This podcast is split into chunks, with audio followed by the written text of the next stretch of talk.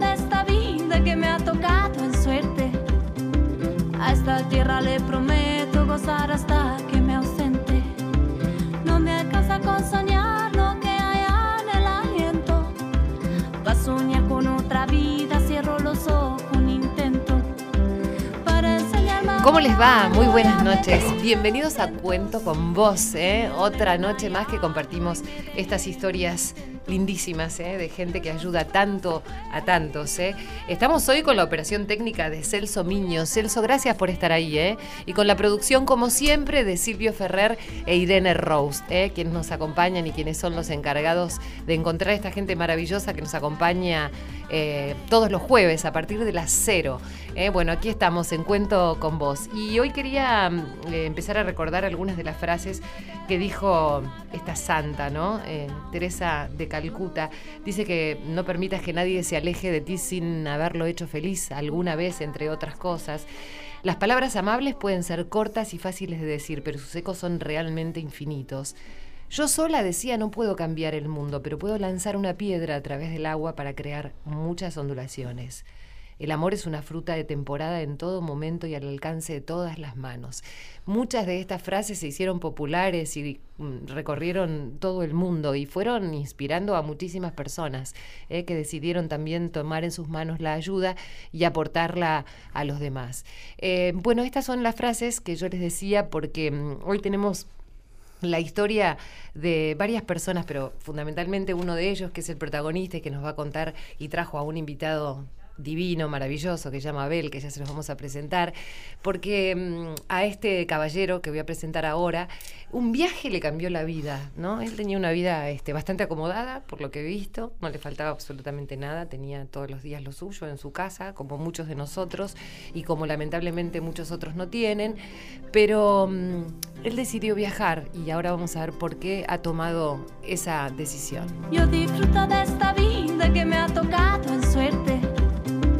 A esta tierra le prometo. Recién hice una mínima presentación de nuestro entrevistado, se llama Nicolás Donnelly. Hola Nicolás, ¿cómo Hola, ¿qué tal? ¿Cómo andan? ¿Qué tal? Muy bien. Y hola Abel, Hola, ¿qué tal? ¿Cómo andas? ¿cómo estás? Bien, ¿Bien? bien, me da algo nervioso, no te voy a mentir. Sí, bien. recién me dijo Abel, estoy un poco nervioso y yo le digo, mira, Abel, eh, él puede estar nervioso porque dice, pues capaz que me equivoco en algo, pero vos sabés las macanas que yo me mando todo el tiempo.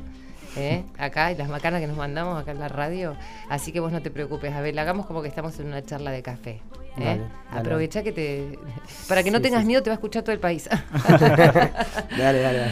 Bueno, Nico, gracias por estar acá y yo no sé si es correcto lo que decía, eh, apelando primero a algunas frases de la Madre Teresa de Calcuta y después eh, hablando de tu viaje. Contanos a dónde fuiste y por qué ese viaje te cambió la vida.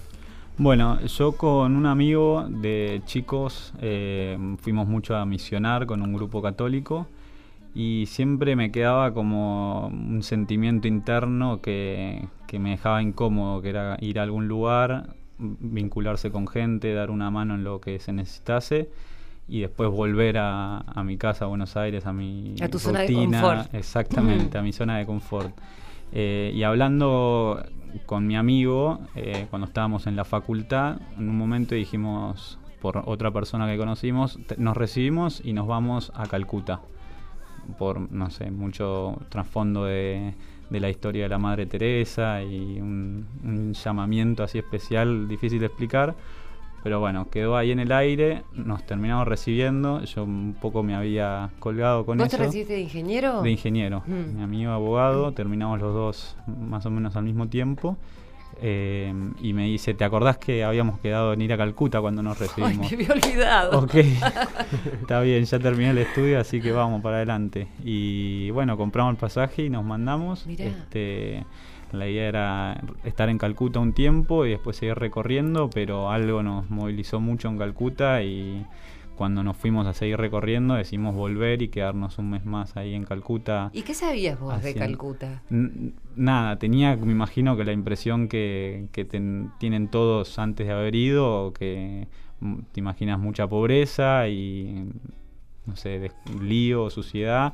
Es bastante así, pero tiene una, una energía muy especial. Este, y sobre todo en la obra que tienen las Hermanas de la Caridad, que ahí, bueno, en Calcuta tienen su casa madre, pero bueno, tienen obras por toda India y bueno, por todo el mundo, como bien se sabe. Pero lo que transmiten las hermanas de la caridad, la gente con la que tratan y la forma de tratarlos, que justamente arranca todo, eh, la Madre Teresa empieza su obra con los más necesitados, los eh, enfermos terminales, que ya básicamente era acompañarlos a que muriesen mejor, para decirlo de una manera. Eh, es difícil esa visión porque hay gente que, que le angustia mucho ayudar a alguien que ya sabes que que va a terminar mal, va, va a morir eh, en el corto, mediano o largo plazo, eh, y no hay una solución, ni médica, ni nada, simplemente una, un acompañamiento espiritual, y eso fue algo que a mí me hizo un clic. ¿A vos te tocó acompañar a alguien hasta el momento de partir? Exactamente, mm. este, fue, fue muy fuerte porque... ¿Quién era esa persona? Era un, un indio que era un pueblito de, del interior de India y se había como miles y millones, te diría, de indios. Se subió a un tren y terminó en Calcuta, ahí en la estación, y lo agarraron las monjas y, lo empezaron a, acompañar. Eh, tiene un nombre muy, muy extraño para pronunciar. Eh, Rakesh y algo más, pero no me lo acuerdo. Eh, y bueno, estuve como un mes todos los días eh, con él y llegó un día que empeoró, empeoró, empeoró. Y ¿Él sabía, era consciente de su suerte? Sí, sí, sí, sí. Era consciente y manejaba, no sé, encaraba la vida de una manera muy, muy alegre. Eh, a pesar de su condición. Ahora, vos me decías que había una energía muy especial, que todos tenemos un concepto de Calcuta que es bastante parecido a lo que vos encontraste, pero también ha habido cosas que, fueron diferentes a lo que pensabas. Decís esa energía, esa alegría de vivir. En algún momento creo que vos mencionabas que ellos creen en la reencarnación. Y tal vez por eso es que mm, miran el momento de partir como el comienzo de otra etapa. Exactamente. Ellos creen que nacen en determinados contextos, situación social y tienen toda la, vida actual para hacer bien y poder terminar con un karma mejor y en la próxima vida poder tener una mejor posición. Entonces es como que es raro porque es de creer o reventar, ¿no? Como, como todo en, la, en las religiones, pero no hay un resentimiento fuerte hacia lo que les toca. Claro, es como que están lo aceptan espiritualmente y viven así y en la condición que sea intentan tener una, una vida donde transmitan bondad, bien para para poder tener buen karma y que eso vuelva. Mira, vos porque eh, yo he estado con muchos religiosos y muchas veces eh, religiosos que trabajan en medio de situaciones de, con personas de mucha vulnerabilidad y siempre pensaba, ¿no? ¿Cómo, ¿Cómo pueden ser tan devotos y tan fieles pensando que hay tanta gente que sufre? Pero en este caso me decís que ellos le encuentran un sentido a ese, entre comillas, padecimiento, porque en definitiva vos me decías que tienen una vida donde se los ve alegres, mm. porque creen que eh, existe la posibilidad de que en esta tierra o en el momento que les toque eh, transitar, eh, tienen que hacer todo lo mejor posible para ir a un lugar mejor. Exactamente, exactamente. Y bueno, y muchos te, te, aclaran que te transmiten que el karma positivo que ellos creen no, no es solo en la próxima vida, sino que es en esta misma vida. Dando bien, uno recibe bien. Este, pero bueno, a grandes rasgos fue una experiencia muy movilizadora y, y bueno, y llegó el momento de volver y, y dije, bueno, no me tengo que ir hasta Calcuta para, para ayudar a gente que esté necesitada. Este, empecé a hablar con algunas personas y por un puente de contactos terminé eh, enganchando con Eduardo Drable. En, Ahora en un ratito lo vamos a escuchar también, Eduardo. Un cura, sí, que en ese momento estaba en el barrio de la Villa 31. Eh, y bueno, me junté con otro amigo con el que había estudiado en la facultad y hablamos, tiramos muchas cosas sobre la mesa y fuimos a hablar con el padre Eduardo con una idea como bastante armada y, meditada. Y fue, fue muy loco ese momento porque Eduardo medio que se nos rió porque la, la idea era bastante utópica para hoy, lo veo. Muy ambiciosa. Exactamente.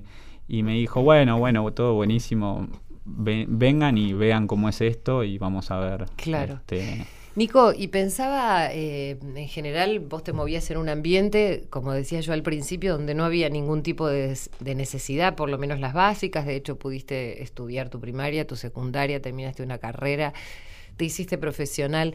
Digo, ¿por qué crees que eh, vos y algunos amigos decidieron eso y otros amigos deciden otro camino? ¿Qué es lo que te hace eh, pensar de esa manera tan especial y echar una mirada sobre aquellos que lo necesitan más? Puntualmente, eh, me- yo vivía en ese momento en Recoleta, eh, cerca de, de Retiro, eh, y está la Villa 31 enfrente, pasaba todos los Sí. días, lo veía, y Hay una vía de por medio. exactamente, una avenida y una vía. Y lo que me impactó, bueno, justamente como te decía, Eduardo me dijo, vení y fíjate.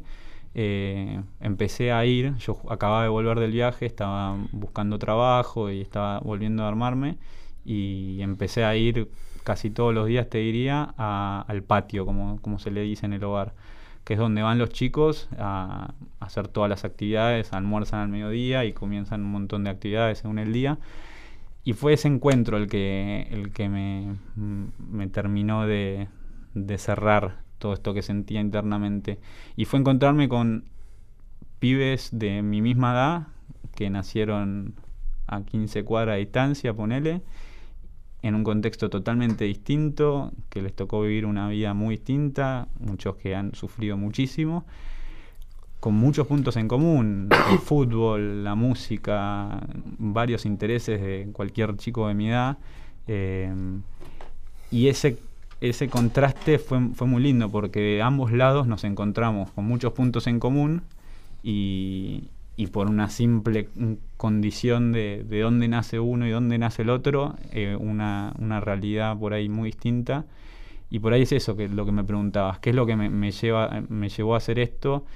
Eh, y ese, este, este bichito interior, este movimiento interno de decir, bueno, al fin y al cabo somos todos iguales, somos todos personas. uno Sí, tal vez si hubieses nacido 15 Exactamente. cuadras del otro lado de la vía, hubiese sido alguno de ellos eh, y tu- tus, tus días hubiesen sido absolutamente distintos, ¿no? Exactamente.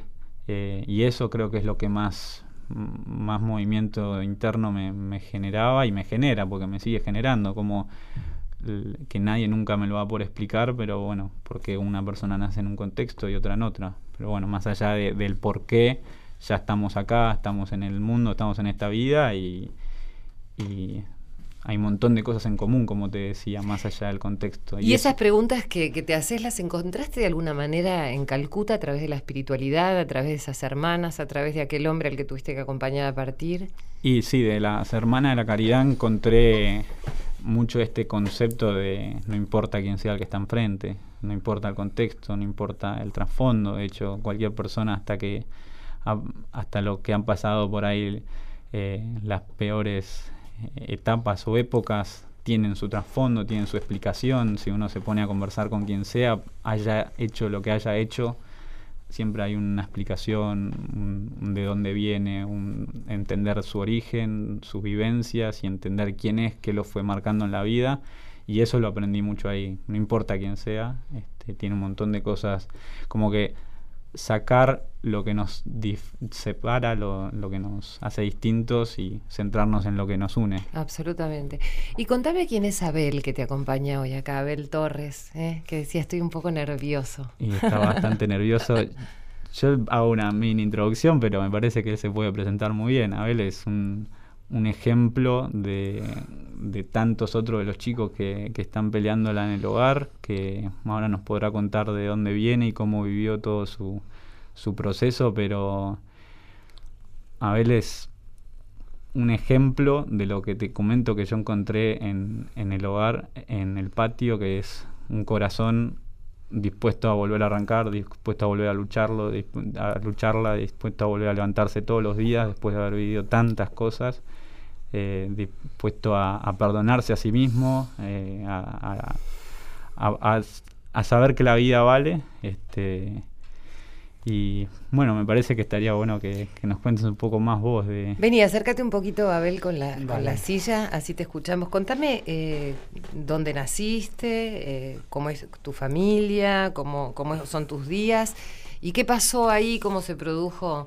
ese encuentro con Nico. Anda contándome algo de tu historia, así sé un poco más. No, bueno, yo me crié en la Villa 71, nací ahí. eh, nada, vengo de una familia muy humilde, que somos ocho hermanos y mi mamá sola, que, que la luchó con todos nosotros y ¿Por qué sola tu mamá?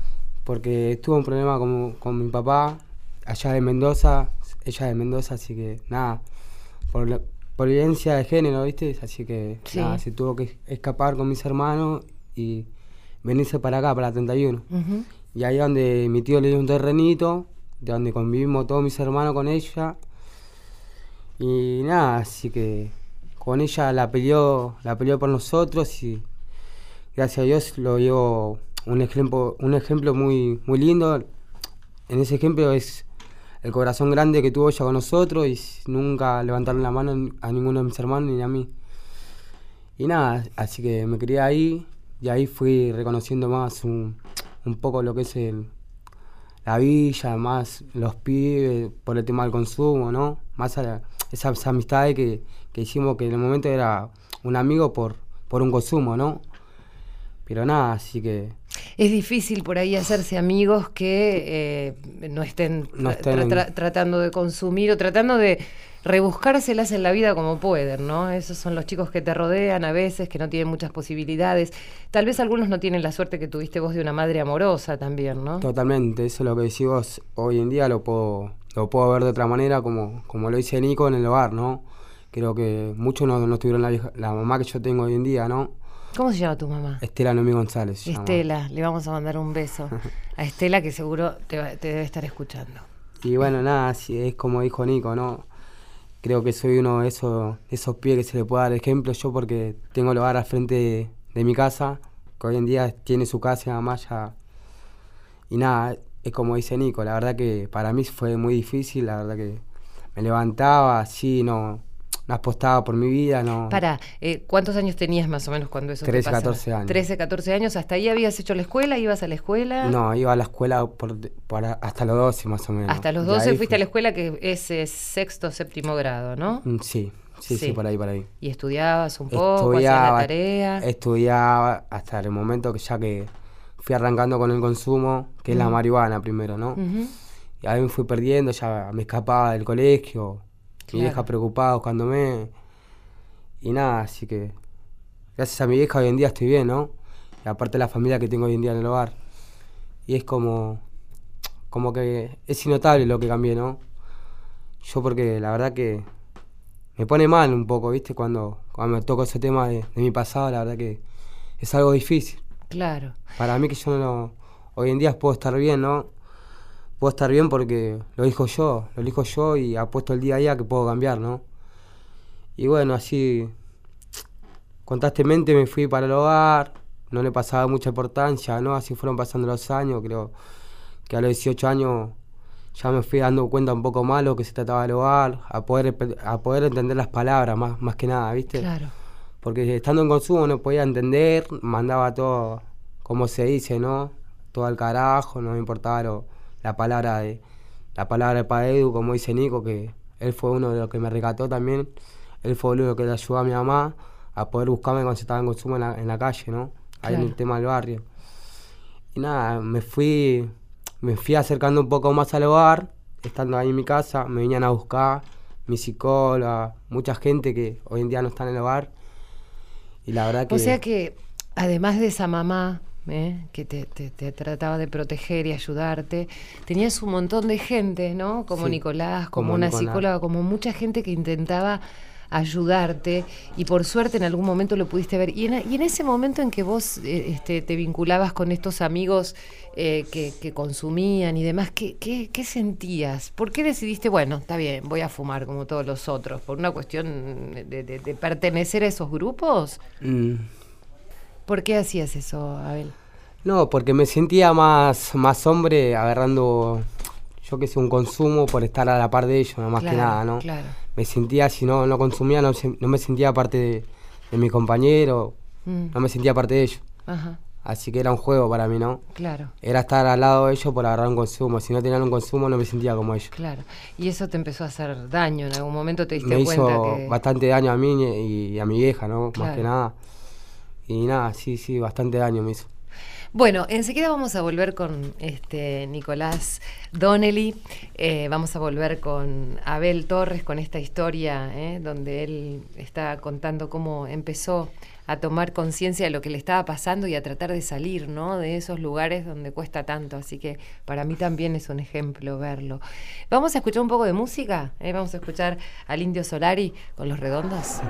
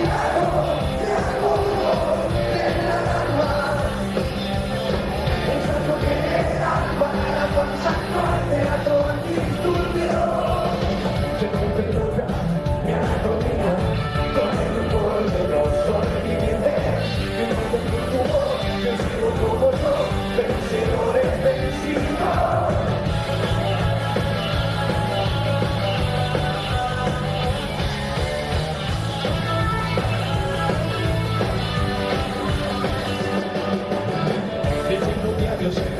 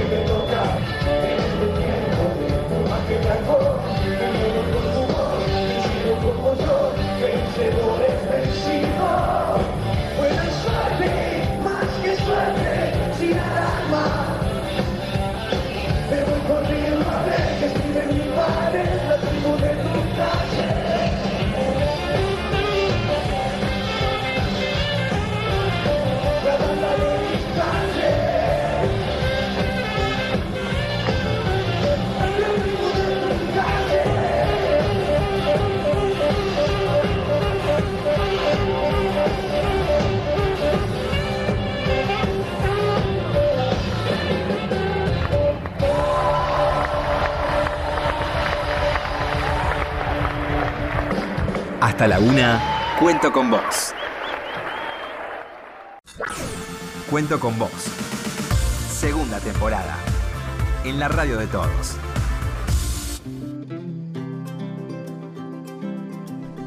Bueno, y si recién tomás contacto con nosotros, estamos en Cuento con vos hasta la una de la mañana y estamos con eh, Nicolás y con Abel. Eh, Nicolás Donnelly y es un chico que se recibió de ingeniero y con un amigo que se recibió de abogado en su momento. Cuando eran chicos habían dicho, misionaban siempre y dijeron, bueno, el día que nos recibamos nos vamos a Calcuta. Llegó el momento y el amigo le dijo, ¿te acordás? Que dijimos que nos íbamos a Calcuta. Y allí partieron, ¿eh? Para ayudar a algunas personas que estaban en, en- en situaciones de muchísima vulnerabilidad, a punto tal que Nicolás tuvo que acompañar a una de las personas que estaba allí a partir. De hecho, uno de ellos, Rakesh, eh, no nos acordamos más su nombre, pero lo vamos vamos a, a, tener en nuestra memoria, tuvo que vivir ese tipo de situaciones allí junto a las hermanas de la caridad en Calcuta y explicaba ¿no? el contexto en el que vivía. Volvió aquí la Argentina, él no tenía trabajo, pero sí muchas ganas de hacer cosas por los otros y dijo no necesariamente me tengo que ir a Calcuta para poder ayudar a aquellos que necesitan. Y ahí es cuando se puso en contacto viviendo apenas a unas cuadras de la Villa 31 en un contexto totalmente distinto al que viven las personas dentro de la villa y dijo yo quiero ayudar en este lugar. Y así fue como nació un lindísimo proyecto. Eh, tenemos a Abel Torres también, que es una de las personas que nos está dando el ejemplo que, se ha recuperado de una adicción y hoy trabaja en este proyecto. Pero Nico, contanos, dijiste, bueno, fuimos y le, planteamos al padre Eduardo Drable que queríamos hacer un proyecto y nos dijo, sí, sí, bueno, vengan, porque era súper ambicioso. Pero parece que con el tiempo se fue concretando. Contame cuál fue esa propuesta que le hicieron este, al padre y cómo se fue desarrollando después.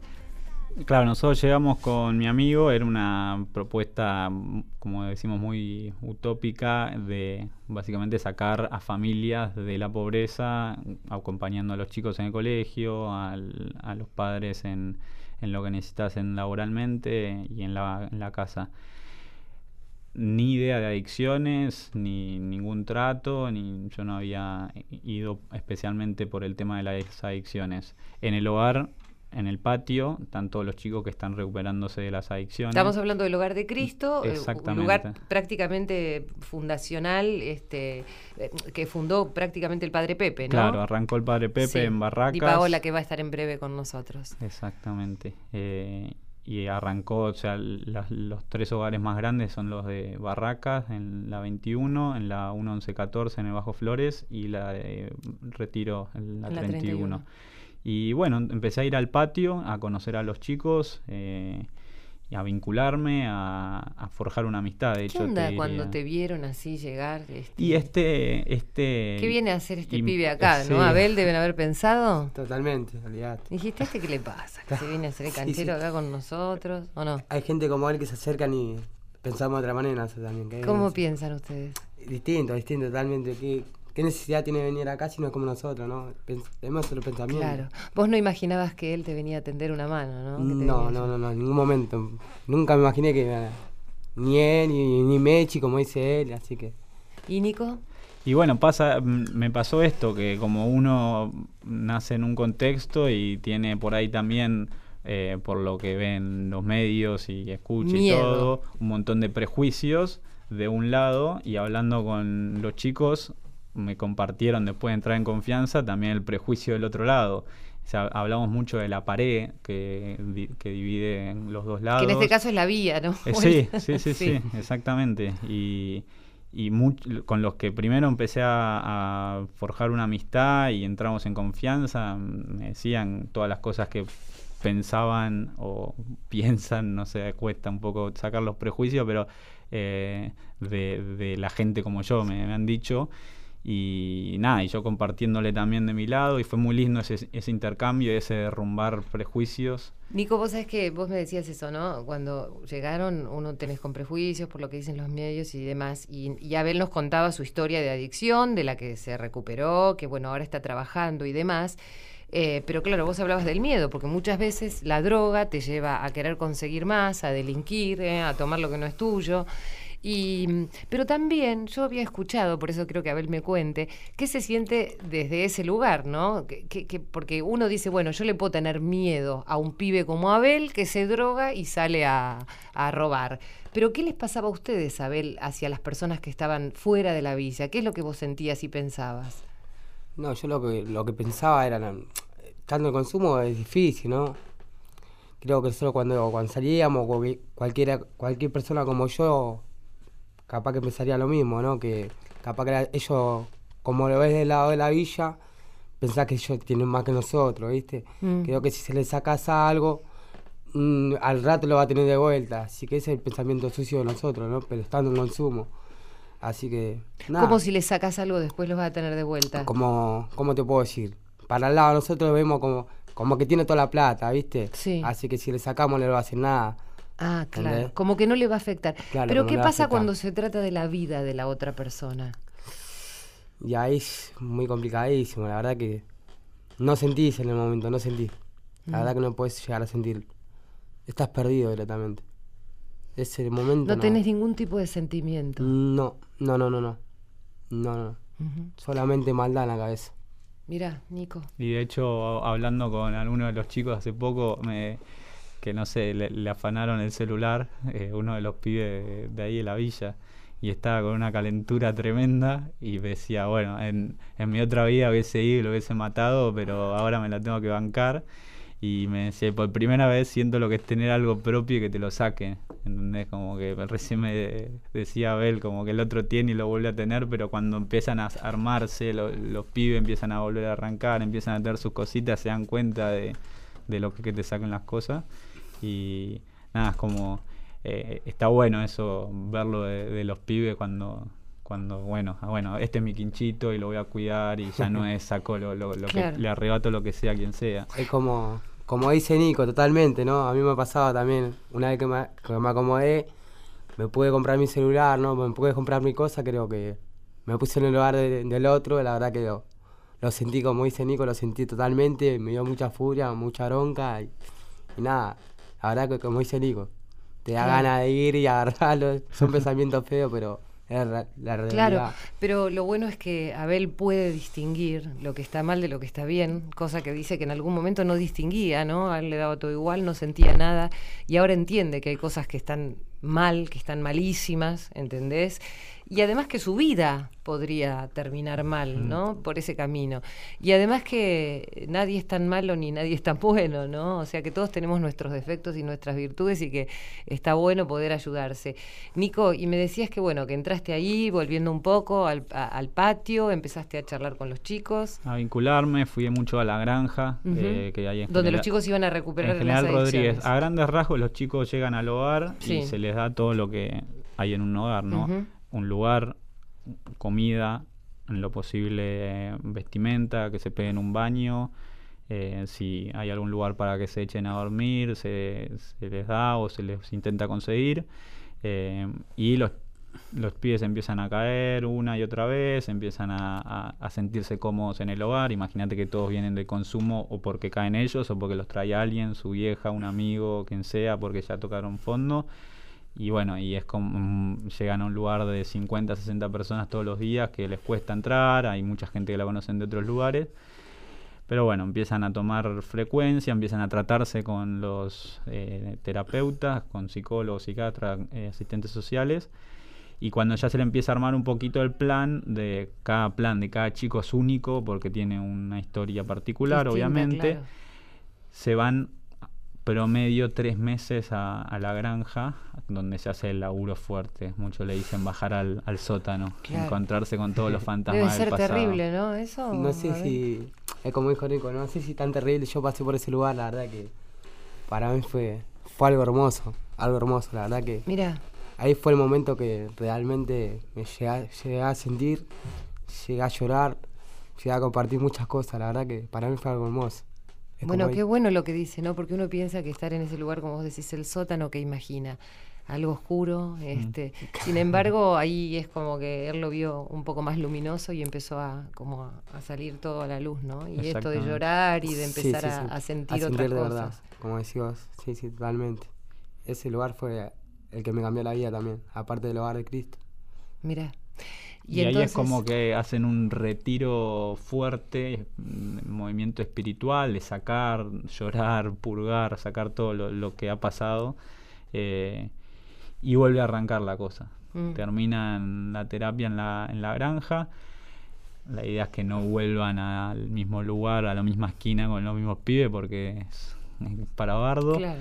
Y, y ahí se le se empieza a armar como un nuevo plan de vida. Y ahí es donde entramos nosotros, que hasta ahí el hogar de Cristo era todo lo que tenía armado, además de talleres de yoga, espiritualidad, distintos tipos de talleres recreacionales. Entonces hablando con Eduardo me dice necesitamos armar algo para cuando los pibes vuelven de la granja. Eduardo es el sacerdote que está allí en el hogar de Cristo. Sí. Exactamente.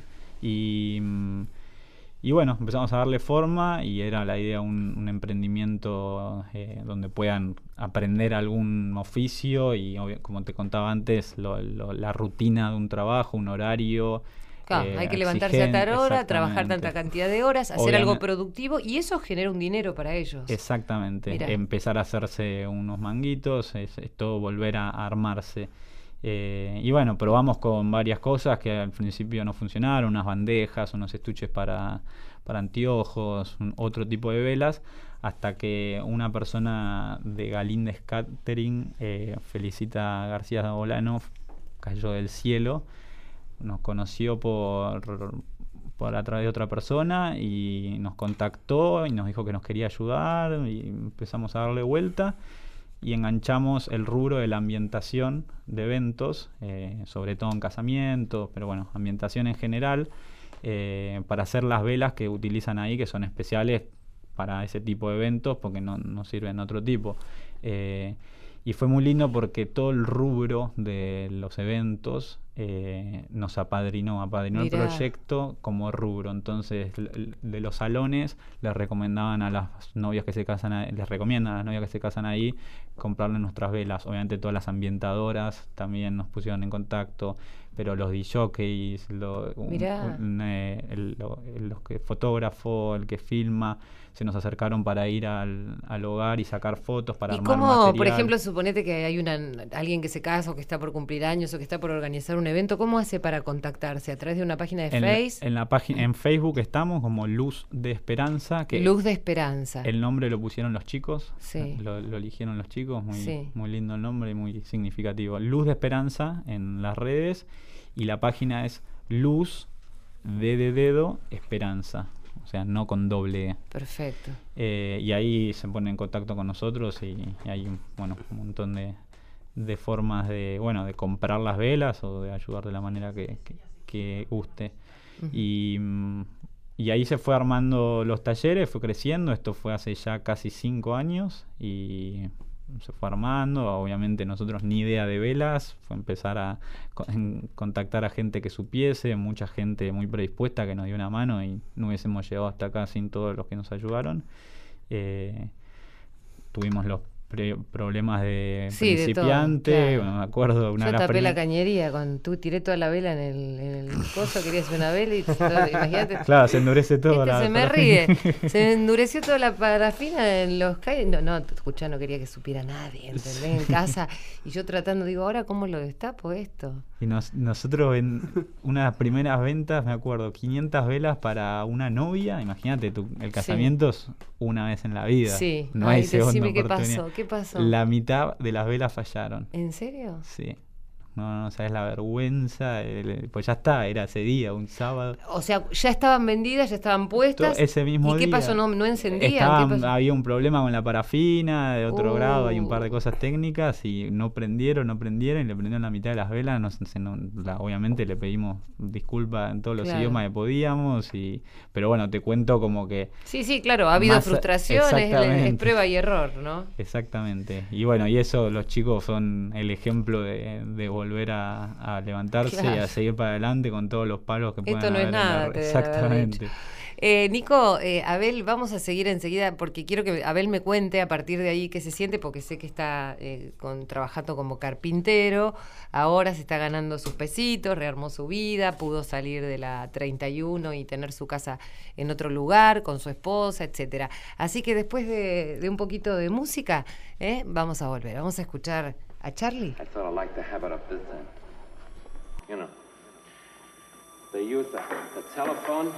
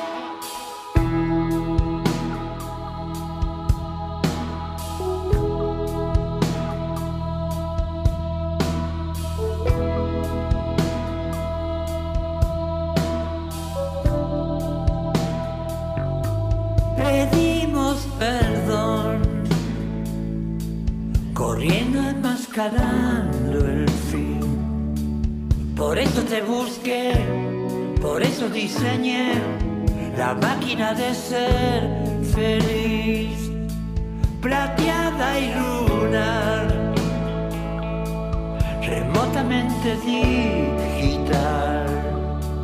No tiene que ser bien, no tiene que ser mal, es inocencia artificial.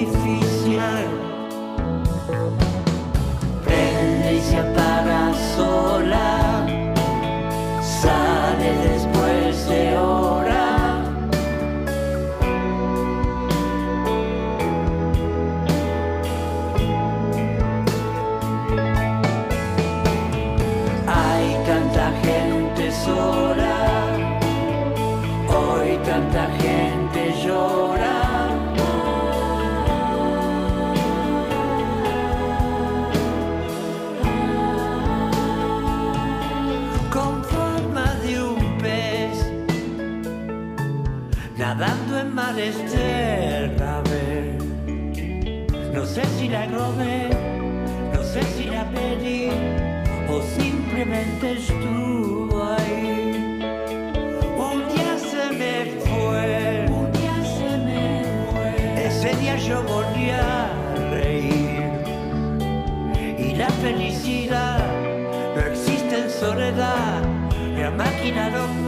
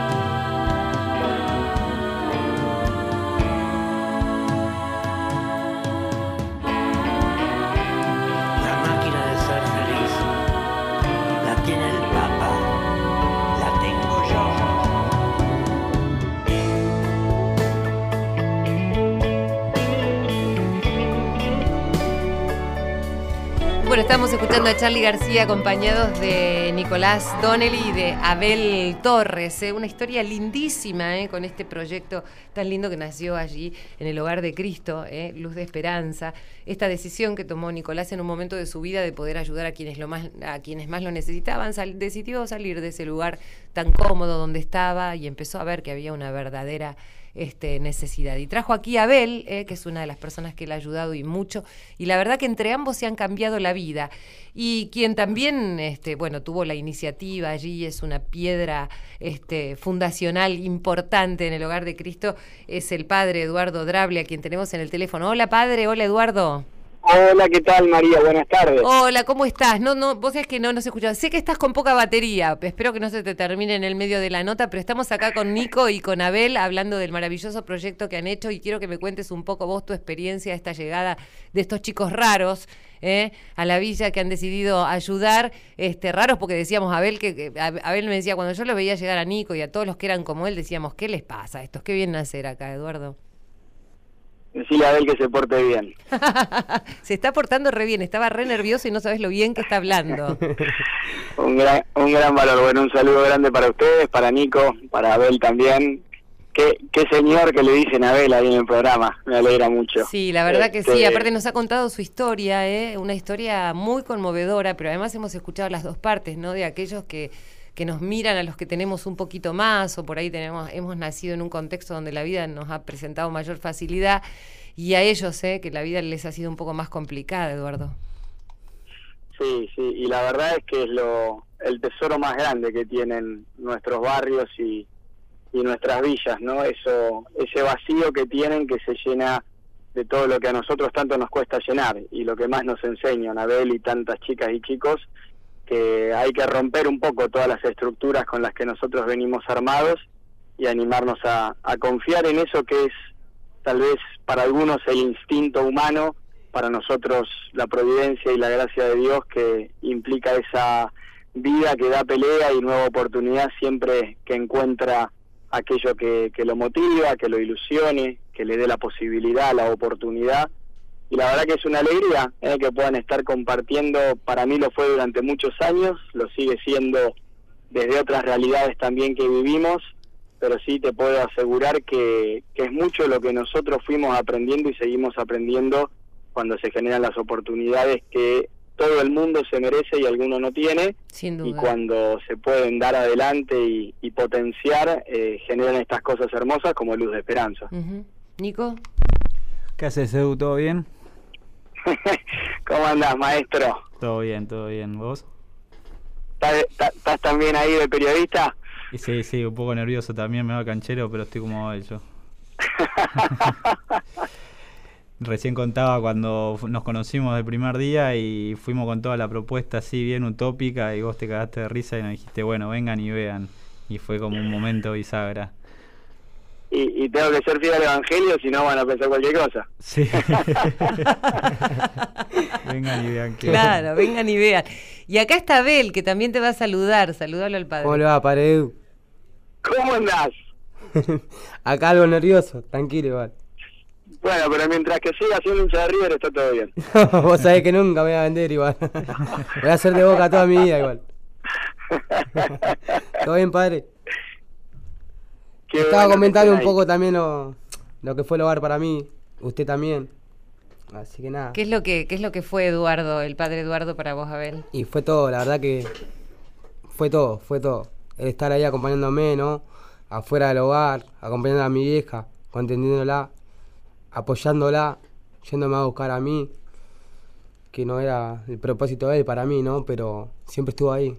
La verdad que es un, un gran ejemplo para todos. La verdad que fue todo para mí. Mira qué bueno, ¿no? Eduardo, esto, este rol que te ha tocado en la vida, ¿no? Porque eh, recién hablábamos del, del miedo, ¿no? Del miedo que eh, eh, se, genera de un lado y del otro. Nicolás decía, y yo también lo decía, esto del miedo cuando los chicos empiezan a consumir y, y- y- empiezan a delinquir. Y le preguntaba a Abel qué sentía cuando ponían en riesgo la vida de otras personas o- o realmente se llevaban la vida de otras personas y él me decía no sentíamos nada. Y sin embargo, ahora me dice, bueno, este, uno empieza a sentir después de que alguien te empieza a ayudar, ¿no? Eh, sí, sí, la verdad es que es, es como todo, eh, algo que, que se genera y sobre todo en nuestros barrios, ¿no? Con todas las riquezas que cuando uno vive ahí tiene la posibilidad de conocer y descubrir y con todas estas circunstancias frutos de, de tanta exclusión, de tanta marginalidad, de tanto abandono, que como decía Bebe recién, ¿no? Naturaliza seguramente muchas cosas que uno este, termina asumiendo como parte de la realidad y, y eso es, es muy triste porque nosotros desde afuera también muchas veces dejamos que esas cosas ocurran porque no somos conscientes de que pasan o porque siendo conscientes creemos que no pueden cambiar. Por eso estos proyectos, estas búsquedas nos ayudan a dar cuenta lo importante que es el compromiso, ¿no? Compromiso en nuestro caso cristiano y evangélico, pero lo importante que es el compromiso ciudadano, ¿no? Mm. De cualquier persona, con su propia comunidad, con su ciudad, con su barrio. Lo importante que es darnos cuenta que estos chicos no son descartables, ¿no? Sino que vienen con muchas circunstancias en la vida, muchos golpes que realmente necesitan de ese primer apoyo, sostén, escucha, y nos van marcando la cancha de ellos mismos, ¿no? Nosotros siempre decimos que en el hogar de Cristo, Abel y muchos más son, son el ancho de espada y el ancho de basto, o sea, si sin ellos nosotros no podemos hacer nada. Si generamos las oportunidades, si abrimos lugar, si escuchamos, si, nos si tenemos paciencia para escuchar, Mm. porque muchas veces ese es el problema, si nos animamos a soñar con cosas distintas, si no estamos buscando el éxito, sino simplemente el vínculo, la persona, bueno, surgen, surgen estas cosas hermosas que es el compartir la vida, o como decimos en el hogar, eh, recibir la vida como viene y ayudar a que realmente todos tengamos ¿no? ese, ese don para proponer. Mira, hace poquito, no te cuento, María, Nico lo sabe, y celebramos los 10 años del Hogar de Cristo. Este, en una fiesta hermosa hay más de, de, de 80 centros barriales por todo el país, ¿no? O sea que la realidad es muy dura. Este, la, la, la droga ya no, no es un problema de consumo, es un Mm. eje transversal que, que va Tremendo, fragmentando sí, toda sí. la sociedad, Mm. las familias, todo lo que genera a través de no solo de la venta y del consumo, sino de todo lo, lo que irradia en sentido de negativo a la vida. Mm. Y, y en principio de marzo estábamos celebrando todos la vida justamente, ¿no? En contextos tan difíciles, tan vulnerables, Mm. cómo va surgiendo artesanalmente propuestas comunitarias y búsquedas de todo lo que implica realmente apostar a la vida, ¿no? Y yo creo que ahí tenés un ejemplo bien concreto Sí. Este, de lo que implica eso, que la vida va a seguir, ¿no? Como todos, escondemos algunas cosas, mostramos otras, este, pero lo importante es eso, el vínculo y, y seguir apostando a, a que vale la pena, ¿no? Seguro, y aparte, Eduardo. ¿sabés qué pensaba? Que eh, nos estamos ayudando entre todos, ¿no? Porque eh, uno cree que está en riesgo por chicos como Abel, pero mientras uno descuide a los chicos como Abel va a seguir estando en riesgo y a su vez uno le puede tender una mano porque tiene otras posibilidades. Y Nico lo decía, hubo un montón de gente que se puso a disposición para comprar esas velas, para hacer el proyecto de carpintería, para no abandonarlos en definitiva. Este, así que yo te agradezco muchísimo, esa es la parte que me encanta de lo que tiene que ver con, con el Evangelio, ¿no? Creo que ahí esa es la verdadera religión, ¿no? La que posa la mirada sobre, sobre el otro, no importa quién ni cómo sea. Tengo nada para terminar el programa, Eduardo. Así que te mando un abrazo fuerte. Va a venir el padre Pepe, así que si querés venir con él, se vienen los dos y traigan mate. Qué grande, que era. Bueno, vas a, vas a tener al número uno entonces, quédate tranquila, porque Pepe, si hay algo, este, además de su gran humildad que tiene este, como persona, si hay algo que, que destacar, es que es el que, que irradió y que nos mostró todo este camino, ¿no? Sí. O sea que me alegra muchísimo. Ojalá, ojalá pueda tener el privilegio de estar ahí acompañándolo, pero ¿no?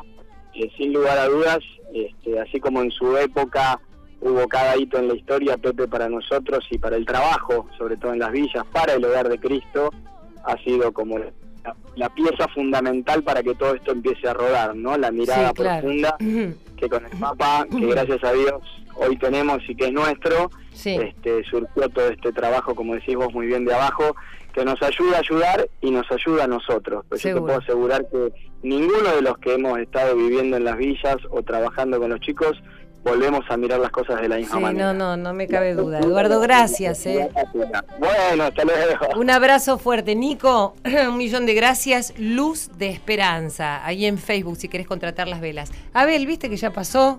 Ya está. Sí, totalmente. Ya sí. está, como cuando te van a poner una inyección, te dan la palmadita y decís, ya pasó. Totalmente, Estaba muy nervioso, sí, sí, Abel. sí, sí. Gracias a todos. ¿eh? Un- la verdad que dos historias tan diferentes que se han unido para hacer el bien, para que todos la pasemos un poco mejor y tengamos un po- poco un mundo un poco más equitativo, más justo y más amoroso por sobre todas las cosas. Y a vos que estás del otro lado te espero la semana que viene.